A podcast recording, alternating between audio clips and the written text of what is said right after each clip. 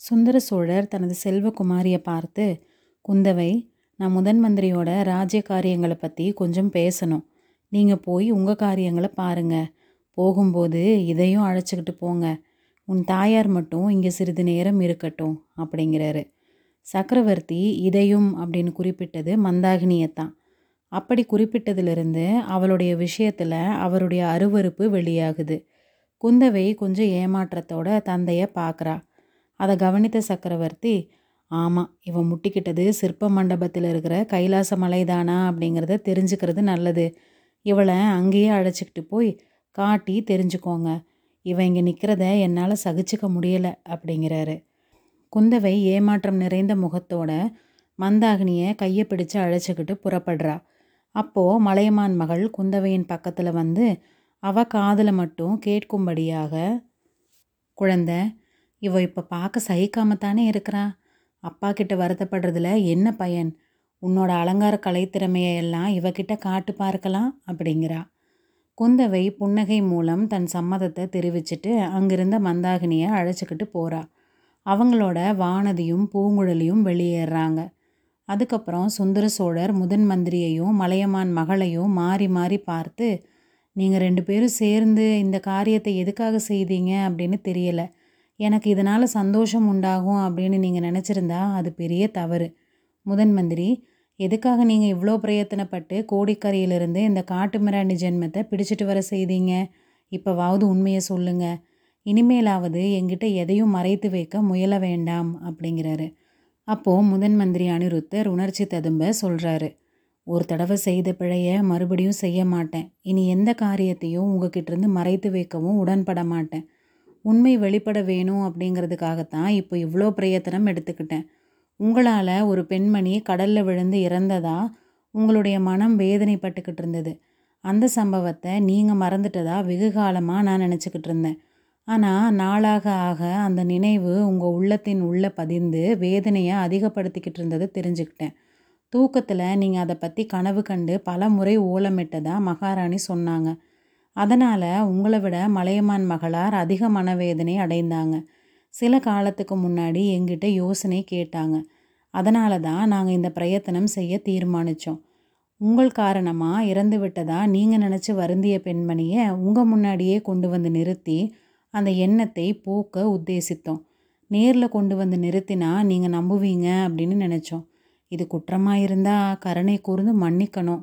இதை கேட்ட சக்கரவர்த்தி ஆத்திரம் பொங்க சொல்கிறாரு குற்றம்தான் பெரிய குற்றம். இத்தனை நாளும் இவ பேயா என்ன சுற்றிக்கிட்டு இருந்தா? கனவுல வந்து கஷ்டப்படுத்திக்கிட்டு இருந்தா? பேய்க்கு பதிலாக பிச்சையை கொண்டு வந்து என் முன்னாடி நிறுத்தி இருக்கிறீங்க. இது எனக்கு மகிழ்ச்சி தரும் அப்படின்னு நினச்சிங்களா? ஒரு நாளும் இல்லை. என்கிட்ட முன்னதாக உண்மையை தெரிவித்திருந்தா இவளை இங்கே அழைச்சிட்டு வர யோசனையை கண்டிப்பாக நிராகரிச்சிருப்பேன். போனது போகட்டும். ஏதோ செய்தது செய்துட்டீங்க. வெகு கஷ்டப்பட்டு இங்கே இந்த ஊமை பைத்தியகாரியை கூட்டிகிட்டு வந்து சேர்த்தீங்களே. திரும்ப அவளை எப்போ எப்படி போக செய்வதா உத்தேசம்? இப்படி சுந்தர சோழர் கேட்டதும் அனிருத்தர் உண்மையிலேயே பேச்செழுந்து நிற்கிறாரு.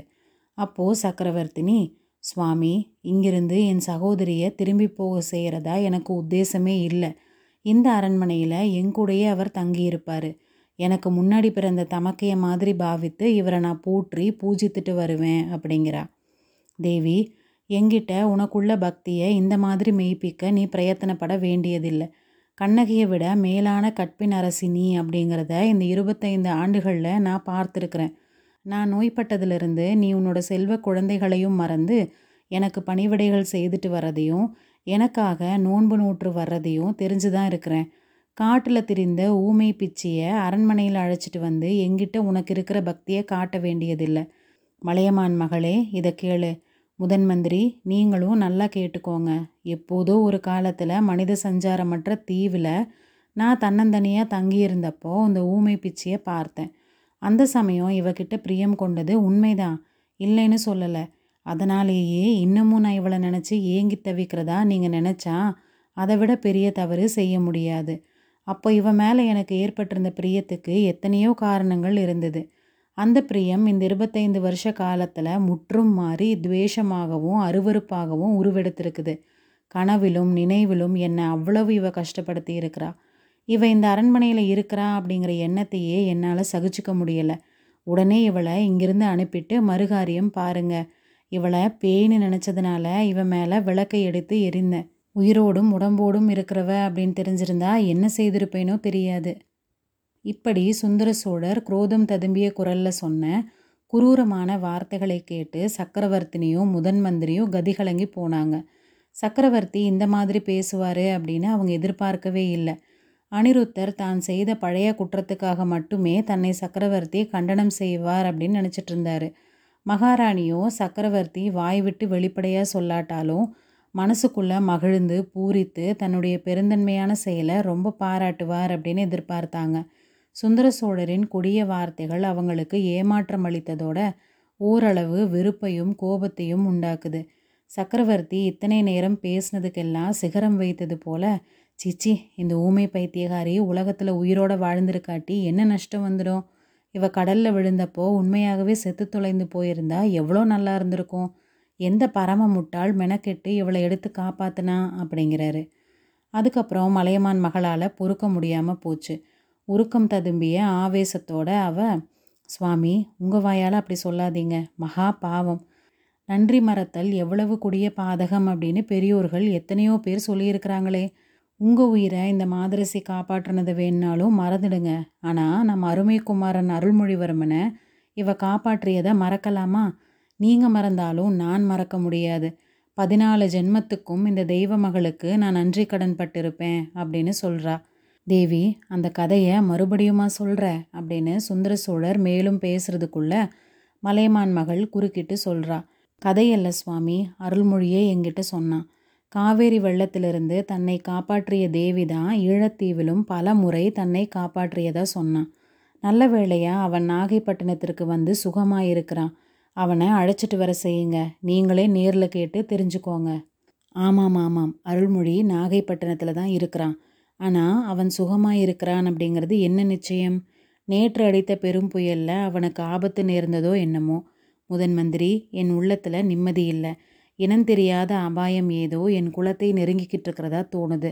இந்த சமயத்தில் இந்த ஊமை பிச்சு இங்கே வந்திருக்கிறதும் ஒரு அபசகுணமாகவே தோணுது. சுவாமி கரையர் குலமகள் இங்கே இந்த சமயத்தில் வந்திருக்கிறது அபசகுணம் இல்லை. நல்ல சகுனம் இவர் இங்கே இருக்கிறது நம்முடைய குலத்துக்கே ஒரு பாதுகாப்பு. நான் இடைவிடாமல் பிரார்த்தனை செய்யும் துர்கா பரமேஸ்வரியே என் மீது அருள் புரிந்து இந்த தேவியை அனுப்பி வைத்திருக்கிறா. இல்லவே இல்லை. துர்கா பரமேஸ்வரி அனுப்பலை. சனீஸ்வரனே அனுப்பியிருக்கிறான். அந்த பிச்சியை உடனே திரும்பி போக சொல்லிட்டு மறுகாரியம் பாருங்க. நீங்கள் முடியாது அப்படின்னா நானே அந்த காரியத்தை செய்ய வேண்டியது தான் சுவாமி ரொம்பவும் கருணை கூர்ந்து எனக்கு இந்த வரத்தை கொடுங்க. அருள்மொழி வந்து சேர்ற வரைக்கும் அவர் இந்த அரண்மனையில் இருக்கிறதுக்கு அனுமதி அளியுங்க அப்படின்னு சக்கரவர்த்தினி உருக்கமான குரலில் கேட்டுட்டு சுந்தர சோழரின் பாதங்களை தொட்டு பணியரா முதன் மந்திரி கேட்டீரா? வெளுத்ததெல்லாம் பால் அப்படின்னு கருதுகிற மலையமான் மகளின் கோரிக்கையை கேட்டீரா? கடவுளே இப்படியும் ஒரு கபடமற்ற சாது உலகத்தில் இருக்க முடியுமா? இவ எங்கிட்ட எதுவுமே கேட்குறதில்ல போயும் போயும் இப்படிப்பட்ட வரத்தை கேட்குறா அதை மறுக்கிறதுக்கு மனம் வரலை. ஆனால் அந்த ஊமை பைத்தியகாரி இங்கே இருக்கிற ஒவ்வொரு நிமிஷமும் எனக்கு நரக வேதனையாக இருக்கும். அதனால் நாகையிலிருந்து இளவரசன் அழைச்சிட்டு வர உடனே ஏற்பாடு செய்யுங்க. அப்படியே செய்கிறேன் ஐயா. யானை படைகளும் குதிரை படைகளும் அனுப்பி பகிரங்கமாக இளவரசர் அழைச்சிட்டு வர செய்யலாமா? அல்லது மாறுவேடம் செய்ய செய்து ரகசியமாக அழைச்சிட்டு வரலாமான்னு தானே கேட்குறீங்க பகிரங்கமாக இளவரசன் வந்தால் சோழ நாட்டில் பெரும் குழப்பம் ஏற்படும் அப்படின்னு நினைக்கிறீங்க இல்லையா? நான் நினைக்கிறது மட்டுமல்ல பிரபு. நிச்சயமாக தெரிஞ்சிட்ருக்கிறேன். மக்கள் பல காரணங்கள்னால கொதிப்பு அடைந்திருக்கிறாங்க. ஏதாவது ஒரு வியாஜம் ஏற்பட வேண்டியது தான். உடனே மக்களின் உள்ள கொதிப்பு வெளியே பீறிட்டுக்கிட்டு வரும். பழுவேட்டரையர்களும் மதுராந்தக தேவரும் என்ன கதி அடைவாங்க அப்படின்னு சொல்ல முடியாது. இது என்ன பேச்சு முதன் மந்திரி? குடிமக்கள் அப்படி மூர்க்கத்தனமாக நடந்துக்கிட்டா சோழ நாட்டு வீர சைனியங்கள் எங்கே போச்சு? சைனியங்கள் கிட்ட தான் கொதிப்பு அதிகம் பிரபு. மக்களாவது வெறும் கூச்சல் குழப்பத்தோடு அடங்கிடுவாங்க. சேனா வீரர்களோ தஞ்சை கோட்டையை சின்னா பின்னமாக்கி பழுவேட்டரையர்களையும் மதுராந்தக தேவரையும் சிறையில் அடைத்துட்டு ஈழங்கொண்ட வீராதி வீரராகிய அருள்மொழிவர்மரை சிங்காசனத்தில் ஏற்றிட்டு தான் மறுகாரியம் பார்ப்பாங்க. அப்படி நடக்கணும்னு நீங்களும் மனசுக்குள்ளே ஆசைப்பட்டுட்ருக்கிறீங்க முட்டாள் ஜோதிடர்கள் கட்டிவிட்ட கதைகளை நம்பிக்கிட்டு குடிமக்களும் புத்தி தடுமாறி அலையிறாங்க. ஆனால் உங்கள் மனசில் ஒன்று நிச்சயமாக பதிய வச்சுக்கோங்க. என் பெரிய பாட்டனார் கண்டராதித்த அடிகளின் குமாரன் மதுராந்தகனே இந்த சோழ சிம்மாசனத்துக்கு உரிமை உடையவன் அவனுக்கே பட்டம் கட்டி வைக்கிறது அப்படின்னு தீர்மானிச்சிட்டேன். மக்கள் அதுக்கு தடை சொன்னாலும் சரி தேவர்களும் மூவர்களும் வந்து தடுத்தாலும் சரி நான் கேட்க போகிறதில்ல என்னுடைய குமாரர்கள் அதுக்கு குறுக்க நின்னா? சுவாமி அப்படி ஒரு நாளும் நேராது. உங்கள் விருப்பத்துக்கு மாறா உங்கள் குமாரர்கள் ஒரு நாளும் தடை சொல்ல மாட்டாங்க. அருள்மொழிக்கு ராஜ்ய ஆசையே கிடையாது. இலங்கை மணிமகுடத்தை அவனுக்கு கொடுத்தாங்க. அதை அவன் வேண்டாம் அப்படின்னு மறுதளித்துட்டான் அப்படிப்பட்டவனை அவங்க வார்த்தைக்கு மறுவார்த்தை சொல்ல போகிறான் கரிகாலன் மட்டும் என்ன? அவனுக்கு நீங்களே யுவராஜ பட்டாபிஷேகம் செய்து வைத்தீங்க. அதனால் ஒத்துக்கிட்டான். அவனுடைய வீர பராக்கிரமத்தை பற்றி நான் சொல்லணுமா? அவன் ஆசைப்பட்டா தானாகவே அவனுடைய வீர வாளின் உதவியை வச்சு பெரிய ராஜ்யத்தை ஸ்தாபிச்சு கொள்ளக்கூடியவன். அதனால் அவனுக்கும் ராஜ்யம் ஆளும் ஆசை இல்லை.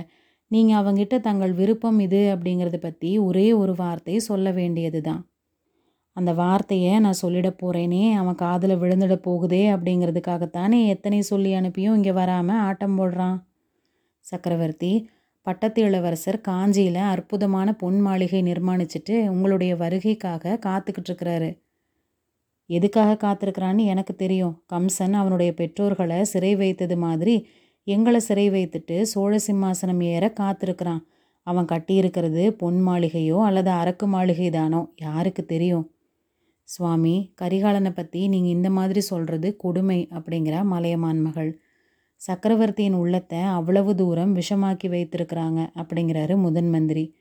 வேறு யாரும் இல்லை. என் மனதில் விஷமேற்றியவன் கரிகாலனே தான். அவன் எனக்கு உண்மையான மகனாக இருந்தா எத்தனை தடவை சொல்லி அனுப்பியும் ஏன் வரல அப்படின்னு சுந்தர சோழர் கேட்குறாரு அதுக்கு வேறு சரியான காரணங்களும் இருக்கலாம் அல்லவா? நீங்களே ஒரு காரணத்தை யூகிச்சு சொல்கிறது தானே? கரிகாலன் கொள்ளிடத்துக்கு இந்த பக்கம் வந்தா பழுவேட்டரையர்கள் அவனை சிறப்படுத்திடுவாங்க அப்படின்னு நாடெல்லாம் பேச்சாக இருக்குது. அந்த மாதிரி சொல்லி என் மகனுடைய மனதை யாரோ கெடுத்திருக்கிறாங்க. இவளுடைய தகப்பன் திருக்கோவலூர் மலையமான் ஒருத்தன் கொடும்பாளூர் வேளான்னு ஒருத்தன். நீங்களும் அவங்களோட சேர்ந்துக்கிட்டீங்களோ என்னமோ தெரியலை. சுவாமி நான் யாரை பற்றியும் அவங்களுக்கு பின்னாடி பேசுகிற வழக்கம் இல்லை. கொஞ்சம் முன்னாடி நீங்களே அபாயத்தை பற்றி பேசுனீங்க. உங்கள் உள்ளத்தில் அந்த மாதிரி தோன்றதா சொன்னீங்க. உங்கள் உள்ளத்தில் தோன்றது முற்றிலும் உண்மை. சோழர் குலத்துக்கு அபாயம் நெருங்கிக்கிட்டு தான் இருக்குது. அது ரெண்டு வழியாக வருது. இந்த நாட்டில் இப்போ ரெண்டு விதமான சதிகள் நடைபெற்றுக்கிட்டு இருக்குது. பழுவேட்டரையர்களும் சம்புவரையர்களும் முதன் மந்திரி அனிருத்தரே நிறுத்துங்க. பழுவூர் வம்சத்தார் நூறு ஆண்டு காலமாக சோழ குலத்துக்கு தொண்டு செய்துட்டு வந்தவங்க. பெரிய பழுவேட்டரையர் இருபத்தி நாலு போர் முனைகளில் போரிட்டு தனது மேனியில் அறுபத்தி நாலு புண்களை சுமந்துக்கிட்டு இருக்கிறாரு. அப்படிப்பட்டவர் இன்னைக்கு சோழ குலத்துக்கு எதிராக சதி செய்கிறாருன்னு சொல்கிறத விட சூரியன் இருட்டாகிட்டது அப்படின்னும் கடல் நீரில் தீ பிடிச்சிக்கிட்டது அப்படின்னு சொல்கிறத நம்பலாம். சக்கரவர்த்தி சூரியனையும் கிரகணம் பிடிக்குது. கடல் நீரில் வடவா முகாக்கினி கொழுந்து விட்டெறியுது. ஆனால் அதை பற்றி நான் சொல்ல வரலை. பழுவேட்டரையர்கள் சோழ குலத்துக்கு எதிராக சதி செய்கிறதா நான் சொல்லவே இல்லை. மதுராந்தகருக்கு பட்டம் கட்டுறதுக்காக அவங்க மிகுந்த பிரயத்தனம் செய்துட்டு வர்றாங்க. மகா சிவபக்தராகிய கண்டராதித்தருடைய புதல்வருக்கு பட்டம் கட்ட நினைக்கிறதுல என்ன தப்பு? சிம்மாசன உரிமை நியாயமாக மதுராந்தகனுக்குத்தானே உரியது? அப்படிங்கிறாரு சக்கரவர்த்தி. நானும் அதையே தான் சொல்கிறேன் மேலும் நீங்களே மனமு வந்து மதுராந்தக தேவருக்கு சோழர் குலத்து மணிமகுடத்தை அளிக்க தீர்மானிச்சிட்டீங்க. அப்படி இருக்கும்போது பழுவேட்டரையர் மீது குற்றம் என்ன? உங்கள் விருப்பத்தை நிறைவேற்றி வைக்கவே அவங்க பிரயத்தனப்படுறாங்க. அதனால் என்னுடைய நன்றி அறிதலுக்கு மேலும் அவங்க பாத்திரமாயிருக்கிறாங்க. ஆனால் சக்கரவர்த்தி உங்களுடைய சம்மதம் பெறாத சில காரியங்களும் செய்கிறாங்க சோழ ராஜ்யத்தை ரெண்டாக பங்கு போட்டு காவேரிக்கு தெற்கை உள்ளதை மதுராந்தக தேவருக்கும் வடக்க உள்ள பகுதியை கரிகாலருக்கும் கொடுத்துடுறது அப்படின்னு யோசனை செய்துட்ருக்குறாங்க. சம்புவரையர் மாளிகையில் இன்னைக்கு அந்த பேச்சு நடந்துட்டுருக்குது சக்கரவர்த்தி நூறு வருஷ காலமாக உங்கள் முன்னோர்கள் பாடுபட்டு விஸ்தரித்த ராஜ்யத்தை விஜயாலய சோழரும் ஆதித்த சோழரும் மகா பராந்தக சக்கரவர்த்தியும் ஈழம் முதல் கோதாவரி வரைக்கும் நிலைநாட்டிய சோழ மகாராஜ்யத்தை ரெண்டா பிளந்து பங்கு போடுறது உங்களுக்கு சம்மதமா? முதன் மந்திரி ஒரு நாளும் அதுக்கு நான் சம்மதம் கொடுக்க மாட்டேன். சோழராஜ்யத்தை பிளக்கிறதுக்கு முன்னாடி எண்ணெய் வெட்டி பிளந்துடுங்க அப்படின்னு சொல்லுவேன். பழுவேட்டரையர் அத்தகைய முயற்சியில் இறங்கி இருப்பாருன்னு நான் நம்பலை. ஒருவேளை எனக்கு அது பிரியமாக இருக்கலாம் என் மகனுக்கு பாதிராஜ்யமாவது கொடுக்க நான் ஆசைப்படலாம் அப்படிங்கிற எண்ணத்தினால அவர் இந்த யோசனைக்கு இணங்கி இருப்பார் அது எனக்கு விருப்பம் இல்லை அப்படின்னு தெரிஞ்சால் கைவிட்டுடுவார் முதன் மந்திரி இந்த சோழ சாம்ராஜ்யத்தில் ஒரு அங்குல விஸ்தீரணம் கூட குறையாமல் மதுராந்தகனுக்கு பட்டம் கட்டி வைப்பேன். அதை என் மக்கள் எதிர்த்தாலும் சரி பழுவேட்டரையரே எதிர்த்தாலும் சரி நான் கேட்க போகிறதில்ல சக்கரவர்த்தி பழுவேட்டரையர் எதிர்த்தா பொருட்படுத்த வேண்டியதில்லை. உங்கள் புதல்வர்களோ எதிர்க்க போகிறதில்ல ஆனால் மதுராந்தகருக்கு பட்டம் கட்டுறதுக்கு தடை இதையெல்லாம் இல்லை. அந்த தடை இன்னும் பெரிய இடத்துலேருந்து வருது. நீங்களும் நானும் இந்த சோழ நாட்டு மக்கள் அனைவரும் போற்றி வணங்கும் தெய்வ பெண்மணியிடமிருந்து அந்த தடை வருது. சில நாளைக்கு முன்னாடி கூட அவர்கிட்ட பேசி பார்த்தேன். செம்பியன் மாதேவியை நீங்கள் குறிப்பிடுறீங்க. அந்த மாதரசியின் மனதையும் யாரோ கெடுத்துருக்குறாங்க. நான் என்னோட புதல்வர்களுக்கு பட்டம் கட்ட ஆசைப்படுறதா பெரிய பிராட்டி கருதிட்டுருக்குறாங்க. முதன் மந்திரி அவரை உடனே இங்கே அழைச்சிட்டு வர்றதுக்கு ஏற்பாடு செய்யுங்க. நான் அவருடைய மனதை மாற்றி விடுகிறேன். சக்கரவர்த்தி அது அவ்வளவு சுலபம் அல்ல. மகான் கண்டராதித்தர் தனது தர்ம பத்தினிக்கு அந்த மாதிரி கட்டளையிட்டுட்டு போயிருக்கிறாரு. அவருடைய மரண தருவாயில் நான் அவர் பக்கத்தில் இருந்தேன். மதுராந்தகனுக்கு பட்டம் கட்டக்கூடாது அப்படிங்கிறதுக்கு முக்கிய காரணம் இருக்குது. அது என் துணைவிக்கு தெரியும் அப்படின்னு உங்கள் பாட்டனார் சொன்னார். முதன் மந்திரி அப்படிப்பட்ட தடை உண்மையில் இருக்குதா? அது என்னன்னு உங்களுக்கு தெரியுமா? தெரிந்திருந்தா நீங்கள் கேட்குற வரைக்கும் காத்துக்கிட்டு இருப்பேனா? பெரிய பிராட்டியை அழைச்சிட்டு வர செய்து நீங்கள் தான் அதை பற்றி கேட்டு தெரிஞ்சுக்கணும். ஆமாம் அந்த ஒரு விஷயந்தான் எனக்கும் தொல்லை கொடுத்துட்ருக்குது பெரிய பிராட்டியை உடனே அழைச்சிட்டு வர்றதுக்கு ஏற்பாடு செய்யுங்க. எப்பேற்பட்ட தடையாக இருந்தாலும் அதை நான் நிவர்த்தி செய்கிறேன் அவரை அழைச்சிட்டு வர்றதுக்கு யாரை அனுப்பலாம்? ஏன் என்னோட குமாரியையே அனுப்புகிறேன் தேவி குந்தவையை உடனே இங்கே அழைச்சிட்டு வா அப்படின்னு சுந்தர சோழர் மலைமான் மகளை பார்த்து சொல்கிறாரு சக்கரவர்த்திக்கும் முதன் மந்திரிக்கும் நடந்த சம்பாஷணையை வானமாதேவி ஒரு காதினால் கேட்டுக்கிட்டு இருந்தாலும் அவளுடைய கவனமெல்லாம் கொஞ்சம் முன்னாடி அங்கிருந்து சென்ற ஊமைராணியின் மேலே தான் இருந்தது. அதனால் சக்கரவர்த்தி குந்தவை அழைச்சிட்டு வரும்படி சொன்னதும் மலையமான் மகள் அங்கிருந்து அந்த புறத்துக்கு விரைந்து போறா. அவ அந்த புறத்தை அடைந்த போது குந்தவை வானதி பூங்குழலி முதலானவங்க பெரும் கலக்கத்தில் ஆழ்ந்திருந்தாங்க. அதுக்கு காரணத்தையும் மகாராணி உடனே தெரிஞ்சுக்கிறா. ஊமைராணியை அங்கே காணலை. எங்கே அப்படின்னு கவலையோட கேட்டப்போ குந்தவை சொல்கிறா அம்மா உங்கள் கட்டளையை நிறைவேற்றுறது சுலபமான காரியமாக இல்லை. இருந்தாலும் நாங்கள் மூணு பேருமா சேர்ந்து வற்புறுத்தி மந்தாகினி தேவியை குளிப்பாட்டினோம். புதிய ஆடைகள் அணிவித்தோம்.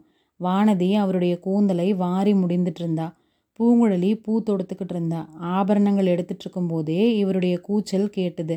திரும்பி வந்து பார்த்தா மந்தாகினி தேவியை காணோம். கூந்தலை வாரி முடி போட்ட உடனே திடீர்னு அவர் திமிரிக்கிட்டு ஓடி போனாராம். அக்கம் பக்கத்து அறைகளில் எங்கேயுமே காணோம். இன்னமும் தேடிக்கிட்டு இருக்கிறோம் இதை கேட்டு மலையமான் மகள் புன்னகை செய்கிறாங்க அவருக்கு அலங்காரம் செய்தப்போ எதிரில் கண்ணாடி இருந்ததா அப்படின்னு கேட்குறாங்க இருந்தது கொஞ்ச தூரத்தில் இருந்தது அப்படிங்கிற வானதி. அவருடைய அலங்கரித்த உருவத்தை தற்செயலாக கண்ணாடியில் பார்த்துருப்பாங்க. அது அவருக்கு வெட்கத்தை உண்டாக்கி இருக்கும். அதனால் ஓடி எங்கேயாவது மறைஞ்சிட்ருப்பாங்க இன்னும் நல்லா தேடி பாருங்க. ஒருவேளை அந்த புறத்து பூங்காவிற்கு சென்று ஒளிந்துக்கிட்டு இருந்தாலும் இருப்பார். மதில் ஏறி குதிக்கிறது பலகனி வழியாக குதிக்கிறது போன்ற காரியங்கள் தான் அவருக்கு வழக்கமானதாச்சே அப்படிங்கிறா சக்கரவர்த்தினி.